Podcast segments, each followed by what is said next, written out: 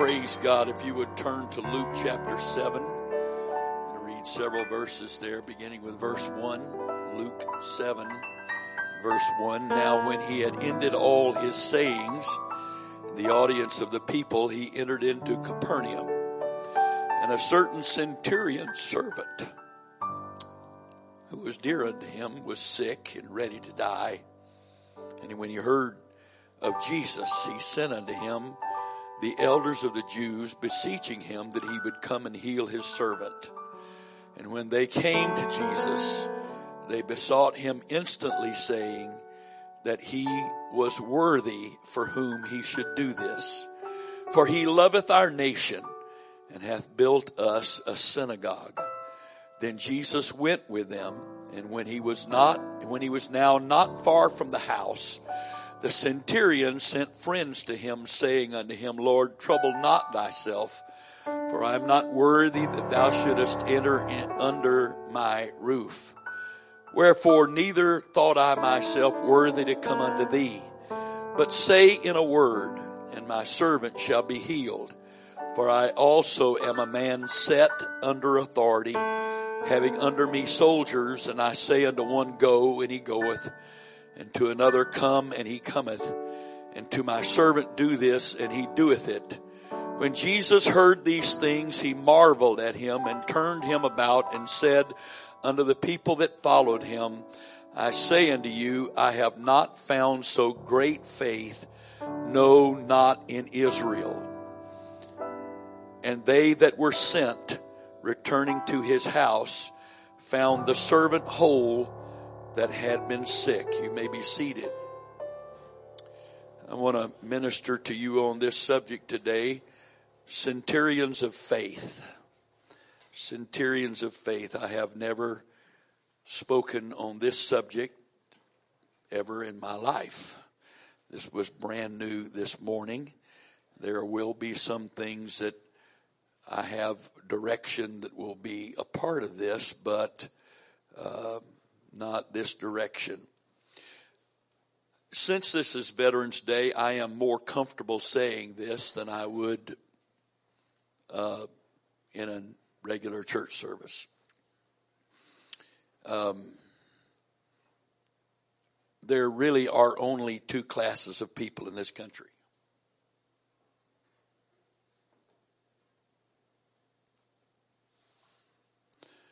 Those who have served and everybody else called civilians. Well, that's kind of, I don't understand that, preacher. What, that sounds a little bit prejudiced. No, it's just, you can't tell somebody what it's like to be in the military who's never been in the military. I don't care how well you describe it, you can't. It's not possible.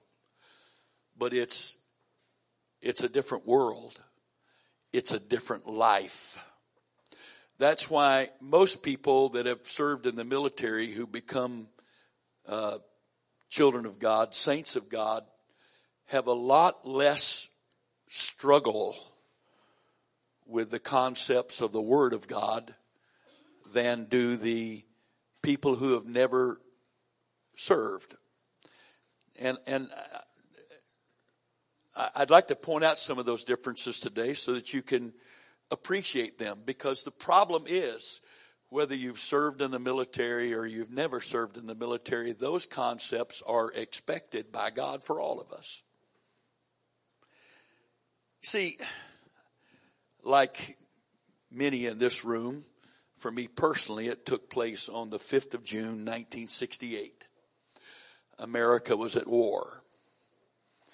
And after four years of what I thought was hard, uh, we were all about to embark on the purpose for which we were trained. I had some classmates that I spent four years with who uh, were dead in six months in Vietnam. Four years of training, and they didn't just survive six months. Because you see, here's the thing we all understood that when we stood there that day, just around noon when the graduation ceremonies were all over and we had to stand and take the oath, we understood that we weren't just pledging to serve. We were committing to die if necessary.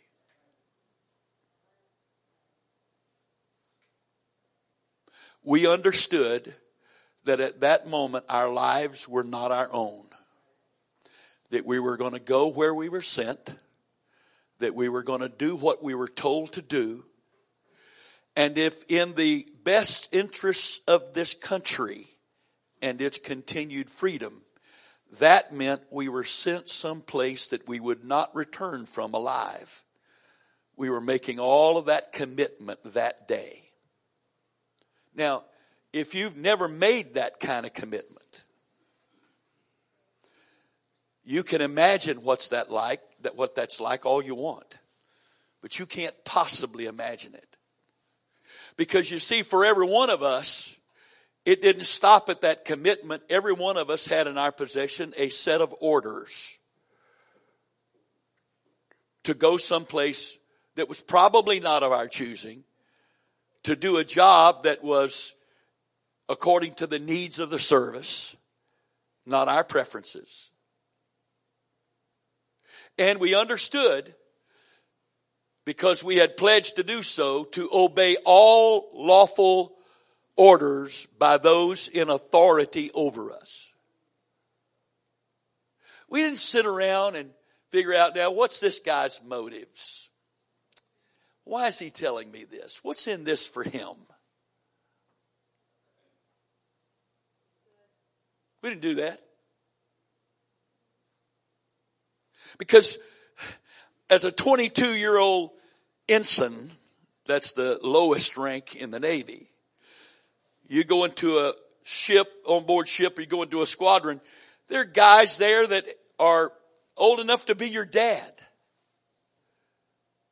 That are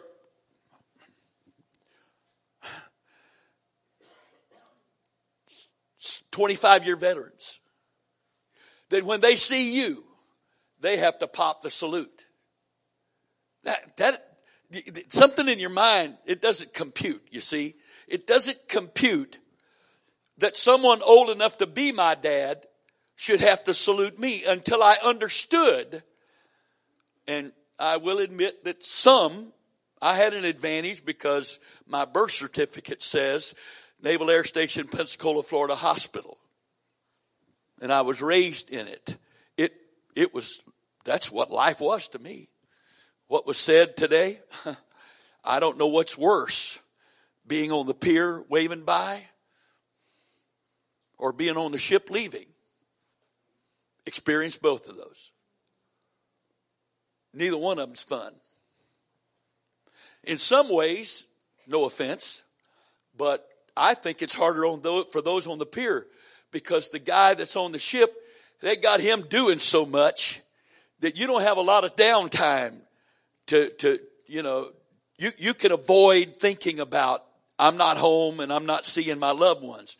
But the ones on that pier, when the ship is out of sight, you, you can't stand there any longer.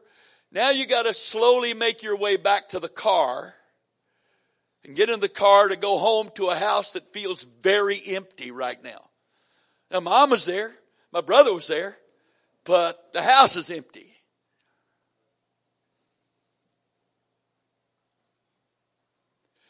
I, I know over the years there's a lot of people just doesn't understand what makes me tick. But you got to understand something. I've never had a, the opportunity in my life to do what I wanted to do.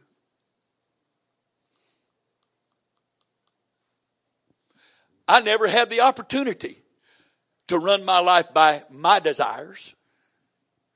Because before I ever got out of the military, I was already committed to God to obey His call. So I can't relate to people that think you can have faith and run your own life. And I realize over the years, people have had a hard time with me because, well, you don't understand me. I don't want to understand you. I don't want to understand people that live for themselves. Because the point is, none of us has that privilege. We just think we do. We don't have that privilege. And, and, and when Jesus said, you can't under, and, and to, unless you've studied the culture and the times in which Jesus made this statement, you can't understand how offensive it would be to the Jews to say that this Gentile Roman army officer, who wasn't just a soldier, he was in charge of a large detachment of men whose responsibility was to keep Rome's authority over the Jews in whatever area that was, this being the city of Capernaum. And for Jesus to say, I have not found so great faith, no, not in Israel. For those that are open and honest hearted and objective, the first thing you want to do is you want to look and say, okay, okay, if I want to have faith in God and I want to walk with God in faith, then I need to ask myself the questions. What is it specifically about this individual that Jesus is equating to great faith? I have not found so great faith, no, not in Israel. What is it about that? What is it about that man? What is it about what is it that makes this man be able to have great faith when all these people that are children of Abraham didn't have that great faith? What's the difference? What's the difference? Now I understand here today, if you're just trying to keep your eternal life insurance premiums paid by coming to church because it's Sunday so that you can live your way the rest of the week, this message is not going to be good news for you. It's not. I'm so, sorry. I, you know, I'm not an evangelist. Evangelists preach good news.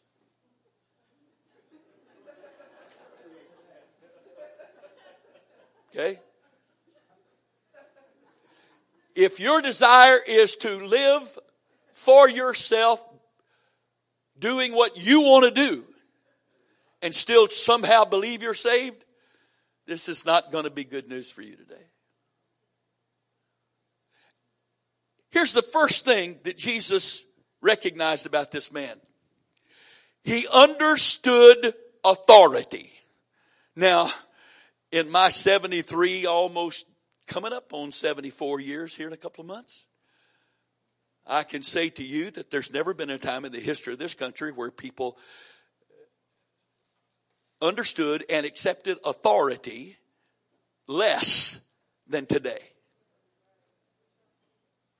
Somehow we think it's the role of authority to create all these space, safe spaces where I'm never challenged. I never have to take any risks. And everything is going to be okay for me all the time. How many times Brother Joel, in your 22 years, did your, those in authority over you put you in a place where your life was at risk? Because authority above them said they had to do that. Well, uh, yes. Brother, you was a Marine Corps captain over a company of men. How many times? How many times were you at risk? Brother Middleton served in the army. How many times were you at risk? Brother Jetty served in, in the Navy. How many times? And brother, you know, you may not think of the Coast Guard fighting a war, but who you think is the primary warriors against all the drug trafficking? How many times, brother, brother uh, Trombley, have you been on board a ship where the whole thing was put at risk? Hard? Or at airplanes, right lives at stake. Why? Because there's a cause bigger than yourself. There's something more important than just you. So it's not hard. It really isn't hard to be focused. Because once you recognize there's something more important than you, it's not hard to be focused. It's not hard to be. It's not hard to be. And I realize I have an advantage. I've never known any other life, but neither have I desired one. I have not desired another life where I could autonomously make all my own decisions and answer to nobody. I've never desired to be there. Because you see, the way this centurion said it tells us everything. He did not say, I have authority also. He didn't say I have authority. The, the, the, the verb have is possessive. He didn't say I possess authority. He said I'm a man set under authority. The word set there means to arrange in an orderly fashion. In other words, by those above him, he was placed in a position of authority. It was delegated to him. He did not possess it. It was delegated to him. And then, he had soldiers under him that he said go and come and they did what he said. He had a servant. He said do this and he did that. So he said, those that obey me, don't obey me because of who I am and, and, and, and, and what I can do to them. He, they obey me because they recognize that there's authority greater than me and the authority I'm using is not mine. And so when this centurion, if you read the Matthew version of this, uh, it says that it was him that came. But in the Luke version, he didn't come at all. He sent other people. But Matthew, when, when the Spirit of the Lord wrote this, the story in Matthew, it was written from the perspective that those who went representing him were as if he himself came. But Luke tells us why he didn't, he, he himself didn't go. He wasn't worthy to go. That's what he felt. Why?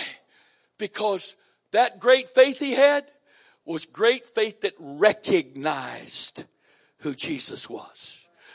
Why did he, why did Jesus say, there's not been so great faith, no, not in Israel? Because he, while it doesn't, doesn't say it here, and I don't know that the, the, that the centurion here in Capernaum is the same the same uh, uh, centurion in Acts chapter 10 named Cornelius. I don't know if they're the same, but they have very similar faith and they have a very similar spirit. And, and but here's the fa- here's the deal. The, the, the Jews came to Jesus to plead the cause of this Gentile who was not wanting anything for himself, but he had a servant that was sick and dying. And he appealed to Jesus to heal that because Jesus had said at that time his ministry was not to the Gentiles, it was to the lost sheep of the house of Israel. And yet the Jews came representing this man to Jesus. And they, they said, he's worthy. The man says, I'm not worthy to come to Jesus. And I'm not worthy for you to come in my house. But the Jews said to Jesus, please do for him. Do this request for him because he is worthy. Because he loves our nation. And he's built us a synagogue. Now, what is that really telling you? That's telling you that uh, as Paul would later teach us, this Gentile had become a believer in the God of the Jews. But he recognized something they did not. He recognized that Christ, that Jesus of Nazareth was Christ the Messiah. Because here's this carpenter from Nazareth. This Roman army officer says, I'm not worthy to come in your presence or to have you in my house. Who in the world says that? To a carpenter, no offense. Who says that? Why would they, why would he say that? Because he recognized this was not a carpenter. This was the Messiah. He, as a man who lived in the dimension of authority every day, both taking orders from above and having to pass those orders on, he recognized authority when he saw it, heard it, felt it.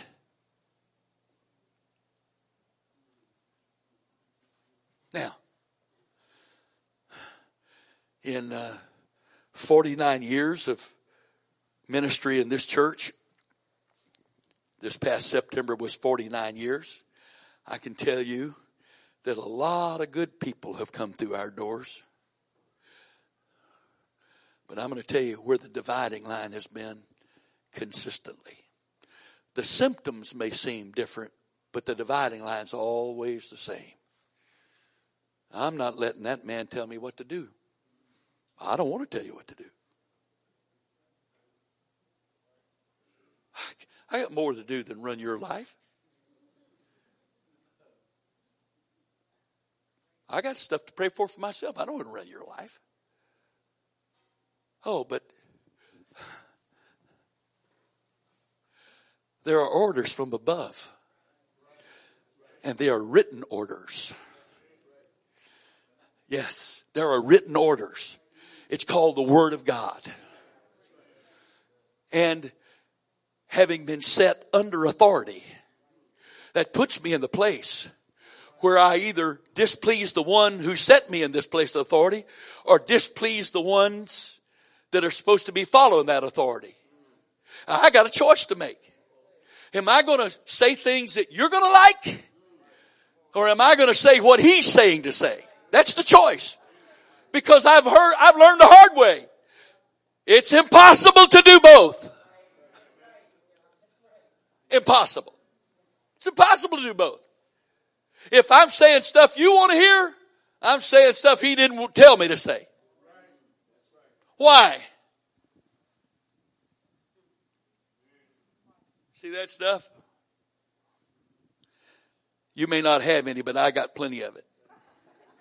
And I'm not talking about naturally speaking. I'm talking about flesh. And flesh wants what it wants, when it wants it, how it wants it. Flesh wants pleasure and no pain.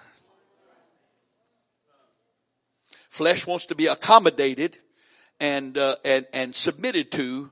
It does not want to do the submitting. Okay? And, uh, so that, there's a problem. There's a problem. Thankfully, as Brother Jolin was kind enough to point out, there's a whole lot less of me here now than there used to be by the grace of God. But, but still, it didn't matter. It doesn't really, I've, I've learned, I'm, I figured out a long time ago when I was skinny, uh, years ago. Uh, my, needless to say, the guy that said I do some 51 years ago, uh, is not the person she's married to now. I'm going to tell this on her. She's not in the room. That's her fault for going to visit the kids. But she t- said to me, Now, I'm really happy you're losing weight. I, I, I was concerned for you, so I'm really happy you're losing weight, but I didn't marry a skinny man. Well, I'm thankful her, her memory is that short. because I weighed 185 pounds when we got married. And while I wasn't technically skinny, relatively speaking,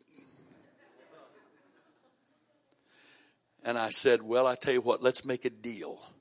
When I've lost enough for you, you will say, That's enough. And trust me, I'll be happy to quit there.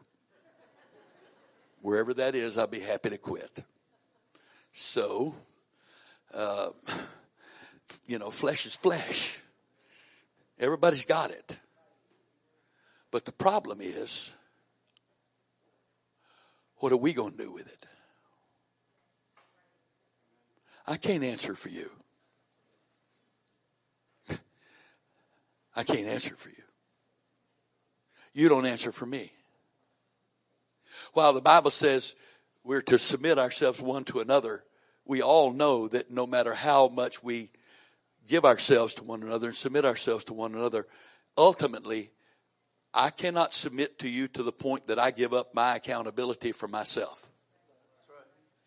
I need to say that again because some of y'all didn't hear it. I felt it. You didn't hear it. I cannot, I cannot submit to anybody to the point that I give up responsibility and accountability for myself where I can reach the place I blame what I do or don't do on somebody else. And you know what's so amazing to me?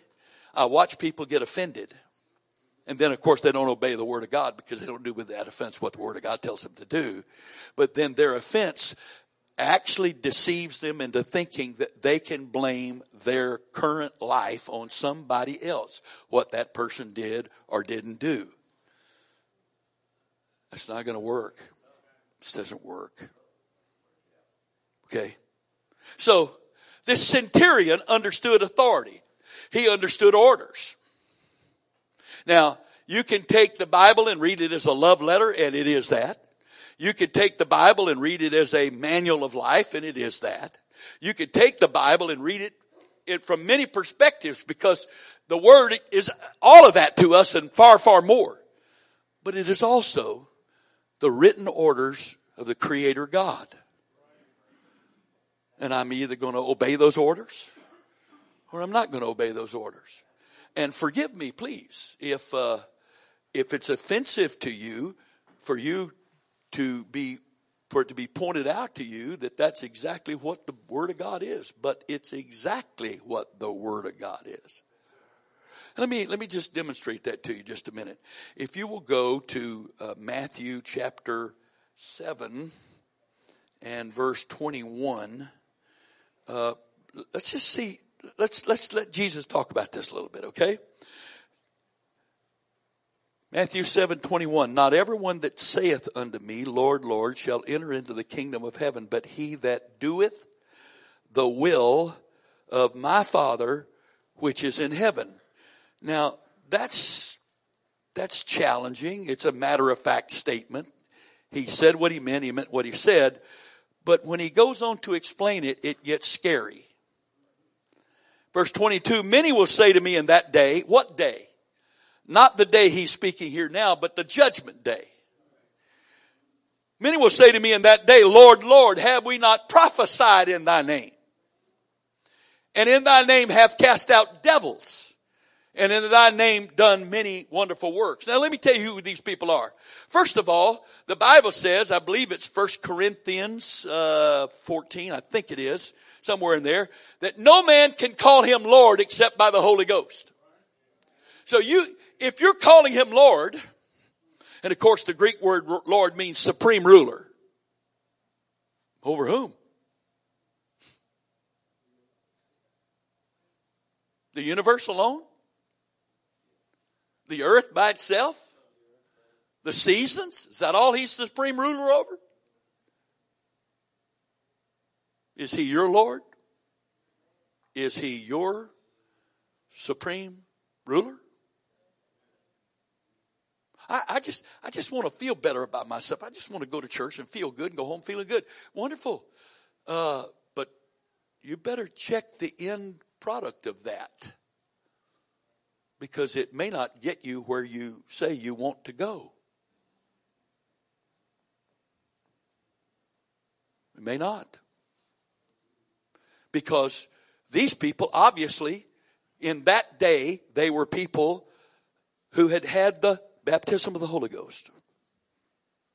Another reason I know that's the case because they prophesied. They cast out devils. And they did, the King James says, many, was it, many wonderful works. The Greek is literally many mighty miracles. So they didn't, they had, they had a power in them that was not themselves. Because you can't prophesy through your own humanity. You can't cast out devils by your own authority. And you can't do miracles by your own strength and ability. So they obviously had the Holy Ghost. And because of the emphasis they put on the name, in thy name, we prophesied. In thy name we've cast out devils. In thy name done many wonderful works. That's the kind of emphasis on the name that people who have been water baptized in the name and had that name put on them puts on as emphasis on the name.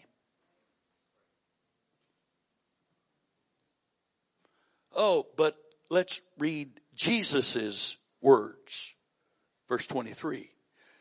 Then in that day will I profess unto them, I never knew you. Depart from me, ye that work iniquity.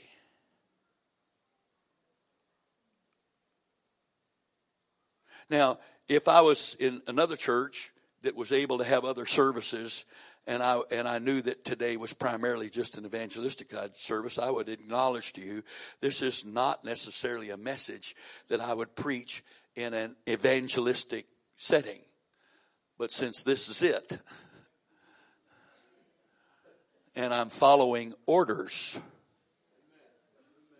I was in. Uh, I got a call about a month ago from a district superintendent friend of mine. He said, he said, brother Wright, he said, uh, we're, ha- we're going to have a marriage retreat coming up and, and, and, and my first speaker canceled and I asked somebody else and then they canceled.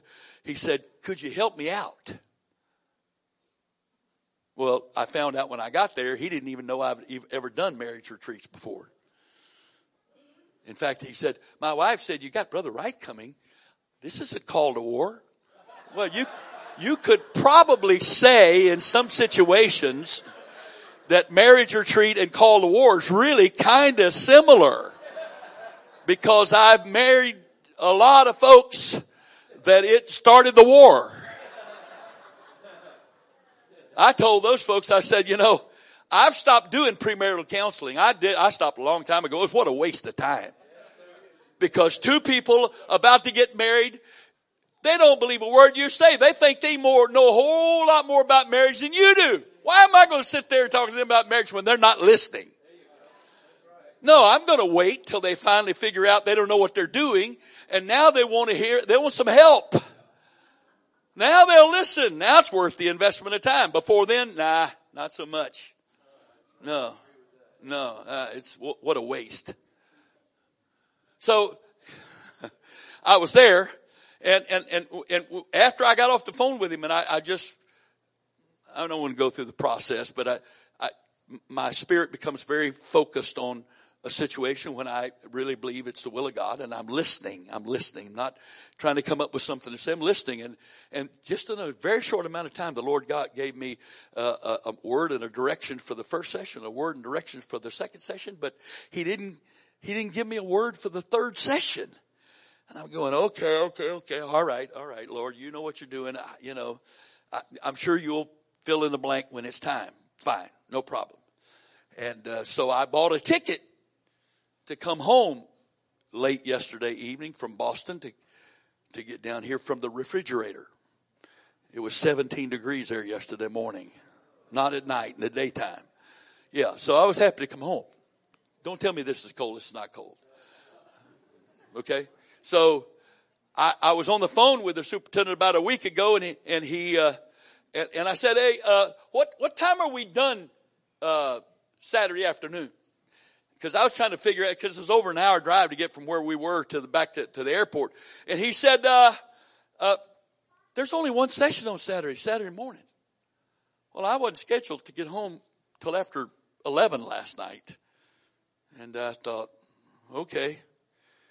And uh, so I thought about it. I, I said, no, no, no. I'm called him back. I said, if I can get an earlier flight out, it, it, would it be okay with you? I don't want to be offensive here, but I really would like to get home early rather than later. He said, sure, no problem.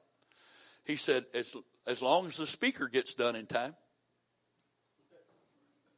So when I got up yesterday morning, and uh, I I said to the crowd, I said, you know, uh, I found out there's no afternoon session, so I changed my ticket. And Brother Sterneman said, you'll make that flight as long as the speaker understands he needs to be through. And I looked at them and said, I consulted with the speaker before I changed my ticket, and he assured me that he would be finished by noon and he gave me peace to change my ticket. And I looked at them and they finally understood what I was saying. Right. Because I didn't have the authority to cut that session short myself. Hello, glory to God. Hallelujah. Thank you, Jesus. Right? So he says, Then will I profess unto them, I never knew you. Wait, wait, wait. They had the baptism of the Holy Ghost. They'd been baptized in Jesus' name.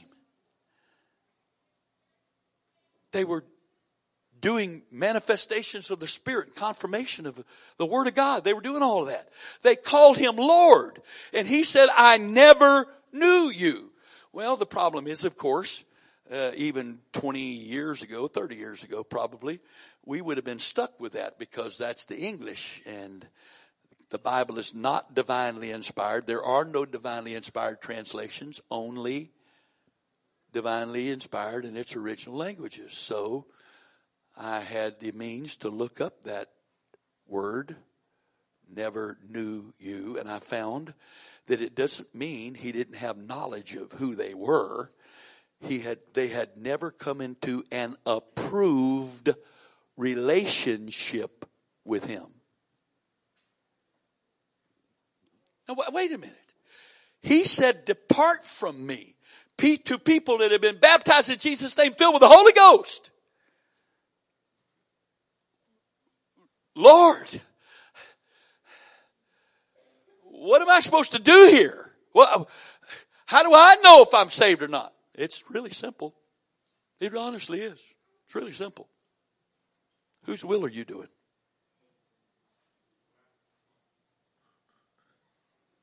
Whose will governs you? See, because to be spiritual, the Greek word translated spiritual has two meanings to it. One means to be filled with the Spirit, but the second one means to be governed by the Spirit. So I'm not spiritual. I can be full of the Spirit and be carnal. Because unless I'm both filled with the Spirit and governed by the Spirit, I'm not spiritual. And apparently, spiritual, being spiritual is an approved relationship, while being carnal is not. Now, you know, I've been doing this a long time, and I I am very well aware of how to read an audience. And about a third or more of you have completely turned me off. Not my problem. It's not my problem. That's your problem. Because if this is my message, you're free. You're clear. No problem. But if God gave me this to speak to you today, it's not my problem. Now it's between you and Him. And I understand. I understand flesh and will. I understand. I understand that.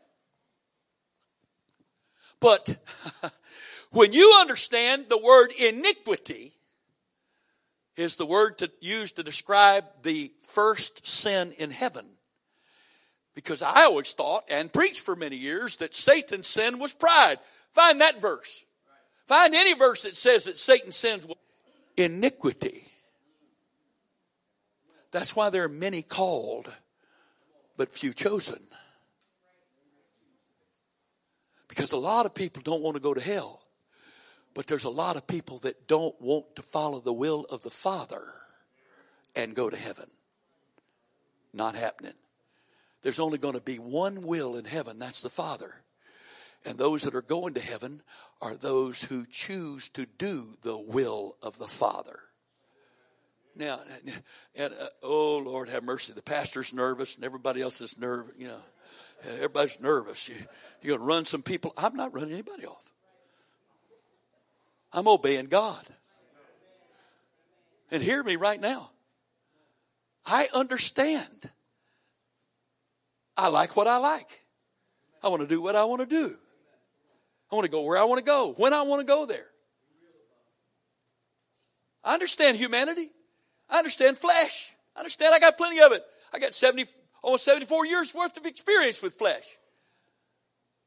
I know right now that if I don't go to heaven, I'm going to tell you why it is. It won't be because of the devil and it won't be because of the world. It'll be because I listen to this and not God. This is the only thing that can cause me to be lost right here. Nothing else can cause me to be lost but this right here. And you know, this is the amazing thing about God. God is so loving and He's so kind and He's so patient. long suffering. I've said to him many times, in fact, over the last couple of months or so, there's been occasions I've just said to him, Father, I just, I just, I just don't understand how you can be this patient with me. I don't understand how you can be this long suffering. I don't understand it. And of course, the answer is love. But love doesn't excuse it, it just waits on it. Love doesn't approve of doing wrong. Love just makes him patient to give us as much opportunity as possible to get it right. The idea that love, he loves us so much that God is, a good God wouldn't send anybody to hell. He's not sending anybody to hell. We choose whether or not to go. We alone are accountable for our own decisions. I'm accountable, you're accountable, nobody else is accountable for our decisions, but me personally, you personally for yours. Nobody else is accountable. And if I choose to do things that are contrary to the word, and he doesn't fry me to a, a pile of ashes, then he must be okay with this. Let me tell you something after 51 years of marriage. You don't divorce over every disagreement.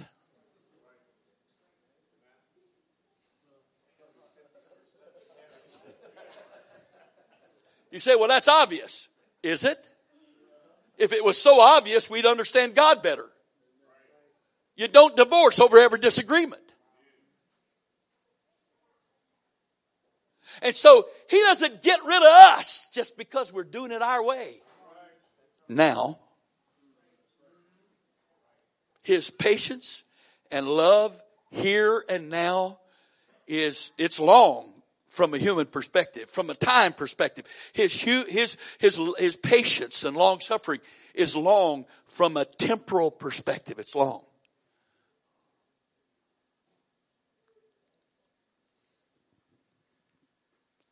But if he wouldn't let Lucifer, the archangel, stay in heaven because of iniquity, he's not welcoming anybody else there who works iniquity either. He's not. Now, how, how, how, do, how do I know, Brother Wright, if I'm working iniquity? Well, if your favorite words are something along the line of, I want, I like, I will.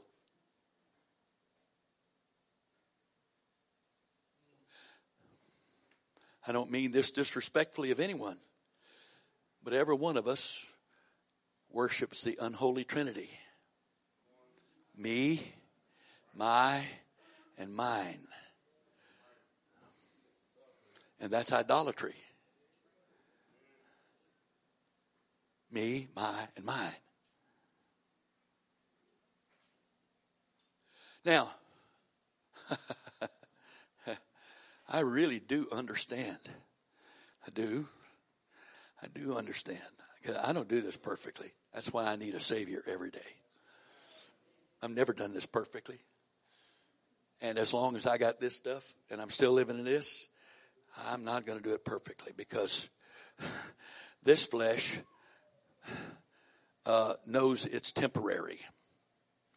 And its, its relationship to this world is temporary because this world is temporary. Love not the world, 1 John chapter 2 verse 5, neither the things that are in the world. If any man love the world, the love of the Father is not in him. Now he did John didn't write that in 1 John chapter 2 to the world. He wrote that to the church. So to the church he said, to the church, to the people in the church, he said, love not the world, neither the things that are in the world. If any man love the, love the world, the love of the Father is not in him. For all that is in the world, the lust of the flesh, the lust of the eyes, and the pride of life, and if you study out what the pride of life is, it's the desire to be in control. I want to be in control. For all that is in the world, the lust of the flesh, the lust of the eyes, the pride of life is not of the Father. How does it say that? But of the world. Is not of the Father, but is of the world. And here you go, next verse. And the world passeth away, and the lust thereof. But he that doeth the will of God abideth forever. Now, if you're living under the impression that God is so kind to you, He lets you run your own life and it's okay with Him, that's called deception. You deceive me, that's bad. I deceive myself.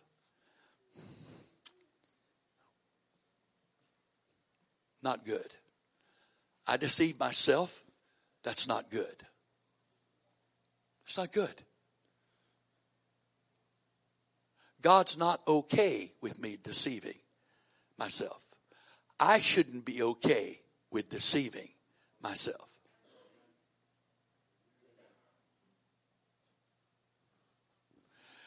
Oh, wait. you see, this is the big kicker, isn't it? Because if you do the will of God, He doesn't let you fit in here in this world. In fact, he said, Come out from among them and be ye separate, saith the Lord, and touch not the unclean thing. And the word come out from among them and be ye separate. The word separate there, according to the Greek, is to set apart by boundaries.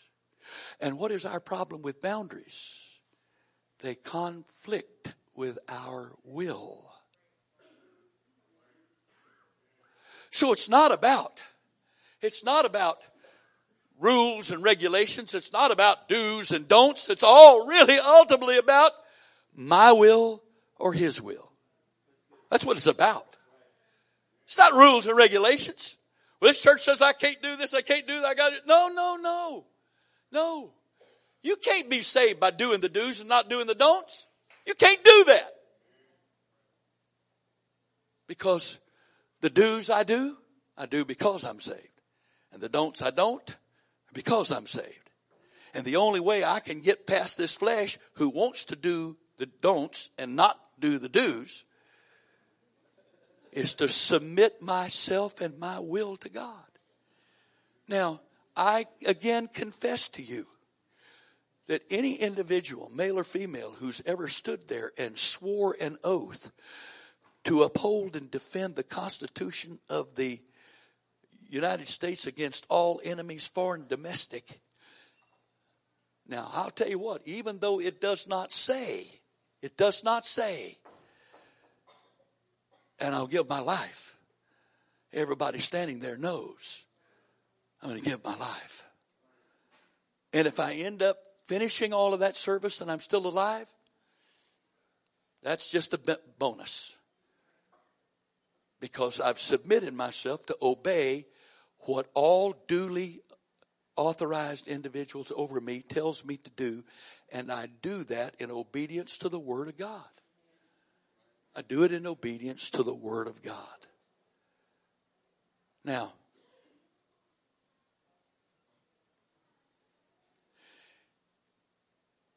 just for the last few minutes here, I'd like to give you the, a different perspective of sin. Doing sin is not being moral and not uh, doing sin is not being immoral and not doing sin is not being moral. That's not God's perspective on sin. I was looking at it again this morning. In fact, I, I, I got a new direction for studying all this I really had never exactly had before. And I, I can't wait to get at it to, to, to let him explain all this to me. But basically,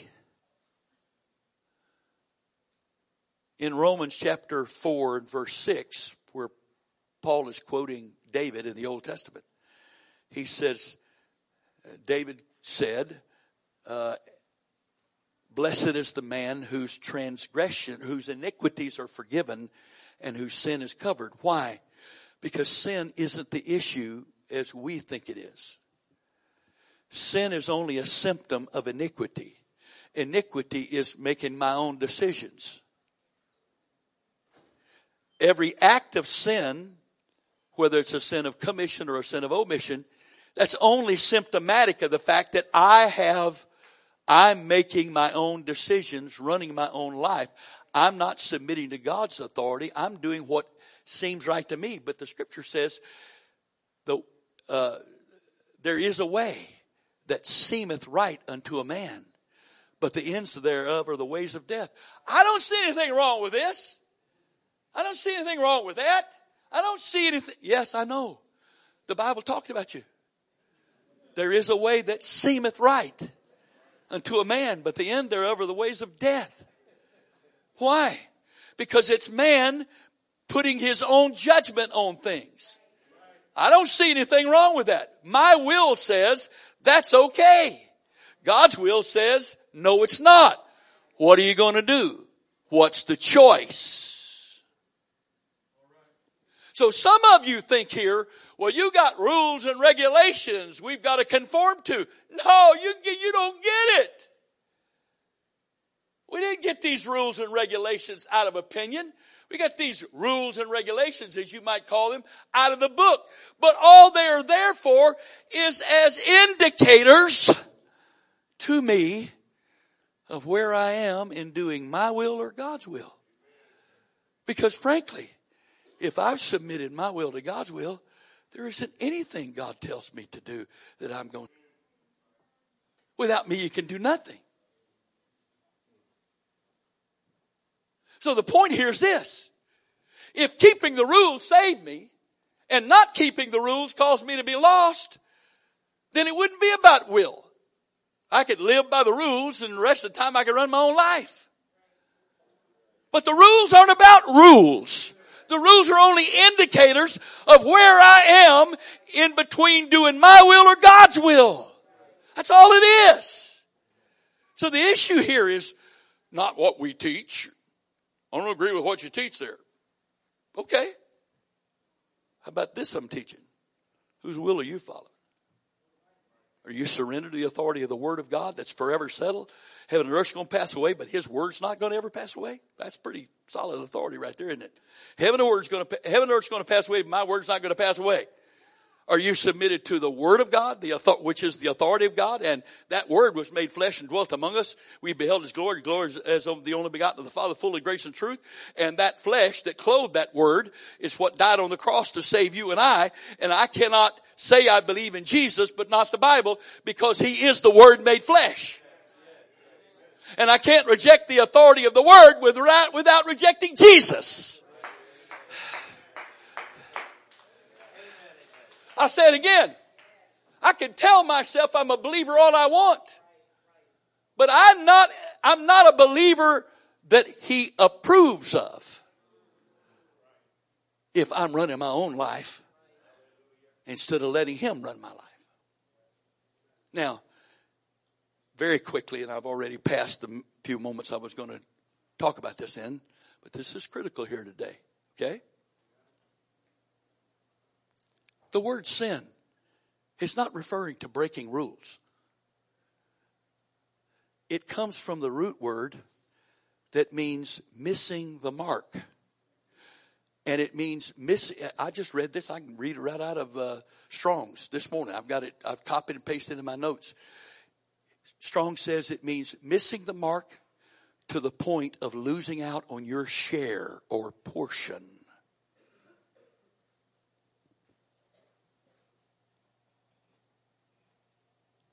So the point here is this. Sin is not breaking the rules, and not sinning is not keeping the rules.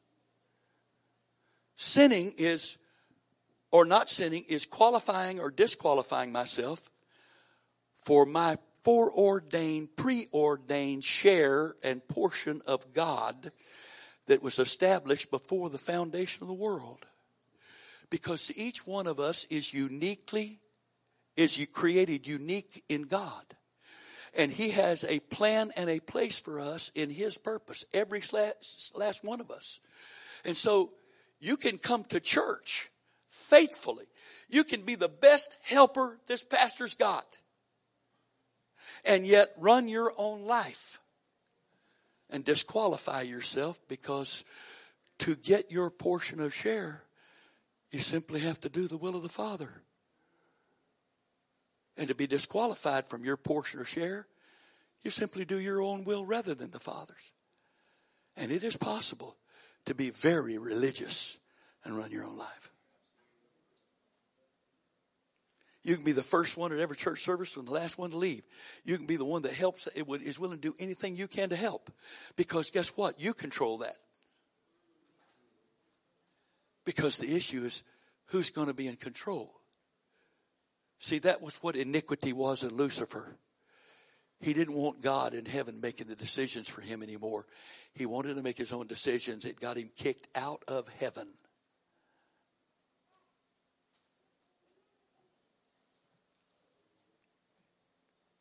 That's why I'm saying to you that those that have truly served in the military, not just put in your time, but you've truly served in the military. You've truly served this country in the military. You got a little bit of a head start on folks because you understand you may still have your likes and dislikes, but when the will of those that are in authority over you are contrary to those likes and dislikes, you don't have to make a choice. You've already made a choice.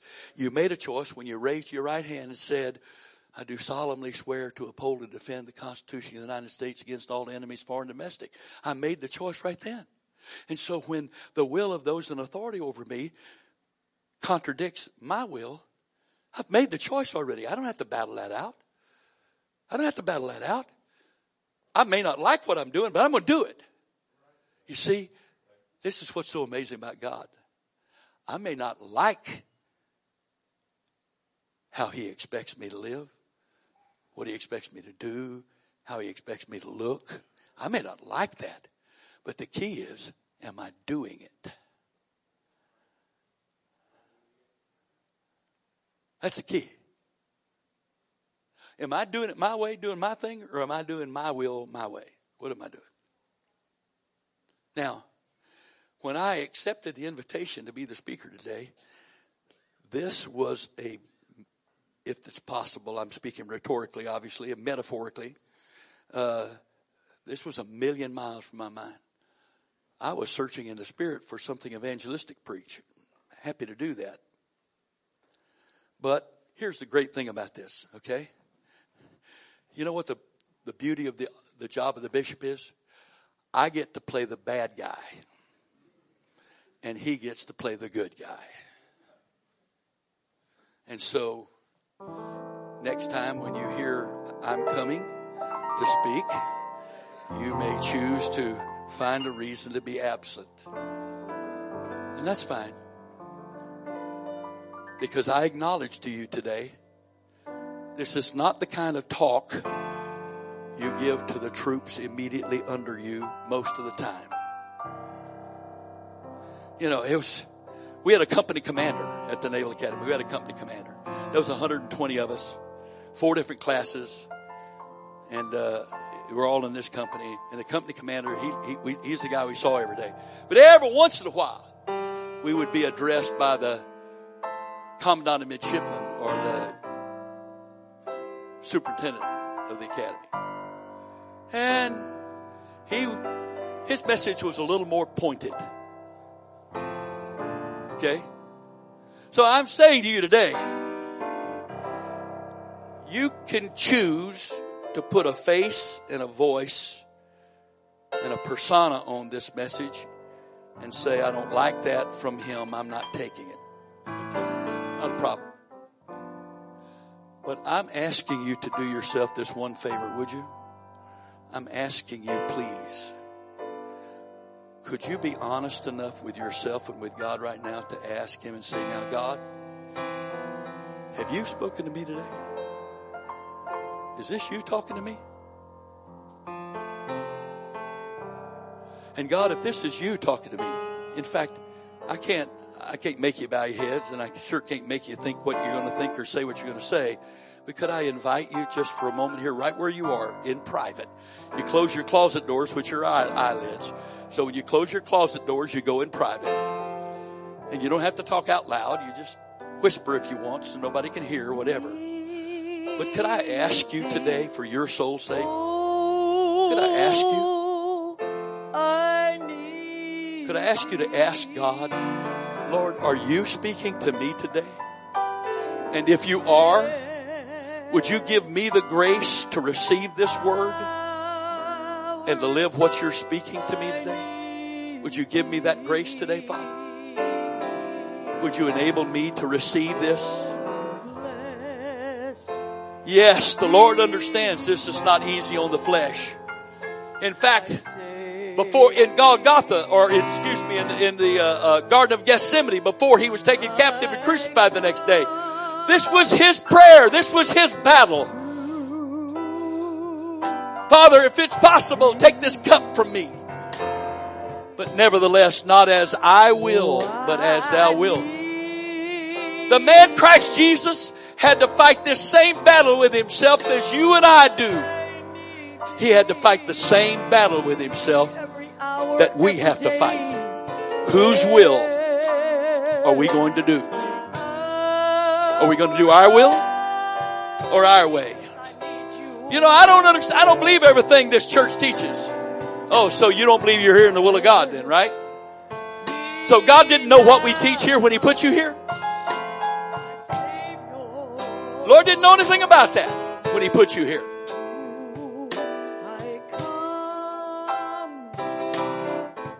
Well, I just don't, I don't agree with all that. Well, the first thing you got to settle is, am I here in the will of God? Am I here in the will of God? Is this where God wants me to fellowship? Is this where God wants me to be a part of the body? Is this what, is this where God wants me to be? Because if it is, then what's taught here, you then become accountable for. Even if you, well, I don't believe that. Well, right now, today, it's not what you believe about in particular. It's whose will are you going to follow? Depart from me. I never knew you, you worker of iniquity. I don't know what those words do to you, but they send a chill up and down my spine. And they cause a cry to rise from my heart that says, No, God, no, no. Don't listen to me, Lord. Don't listen, don't, don't listen to my flesh. Don't listen to me. Whatever you've got to do, God, to help me to get in alignment with you. Don't let me settle for less than that, Father. Whatever you've got to do, I've prayed that way many times. Whatever you've got to do. In fact, Job's wife said to him, Why don't you charge God and die? And he said, You speak like a like those that don't believe there's a God. A foolish woman. He wasn't talking about females. He wasn't talking about fools. He was talking about those that denied God. The fool that said in his heart, there's no God. Why? Because the Bible says Job did not charge God foolishly. Well, I can charge God, and I have many times. Yes, I have. I've charged my Father this way. Father, in, in Jesus' name I charge you that whatever you've got to do to save me, do it. Whatever you've got to let me go through, whatever you've got to put me through, whatever you've got to, to give me or take from me, whatever you've got to do, don't let me be lost. I know you can't exercise my will. I'm ex- you can't you can't violate my will. I'm exercising my will right now, Father. I am I am exercising my will to say to you right now, whatever you've got to do, don't let me be lost. Don't let me be lost. I know you've got to take down. I understand that. I understand. But I'm asking you right now, right where you are, you don't need to raise your hands. You don't have to move a muscle. But I'm begging you for your own soul's sake. Could you get honest before God? Could you let the Lord help you to deny the lies of justification you've been telling yourself? And say, okay, God, show me your will, make it plain to me from your word, and then give me the grace to keep it. In the name of the Lord Jesus Christ. In the name of the Lord Jesus Christ.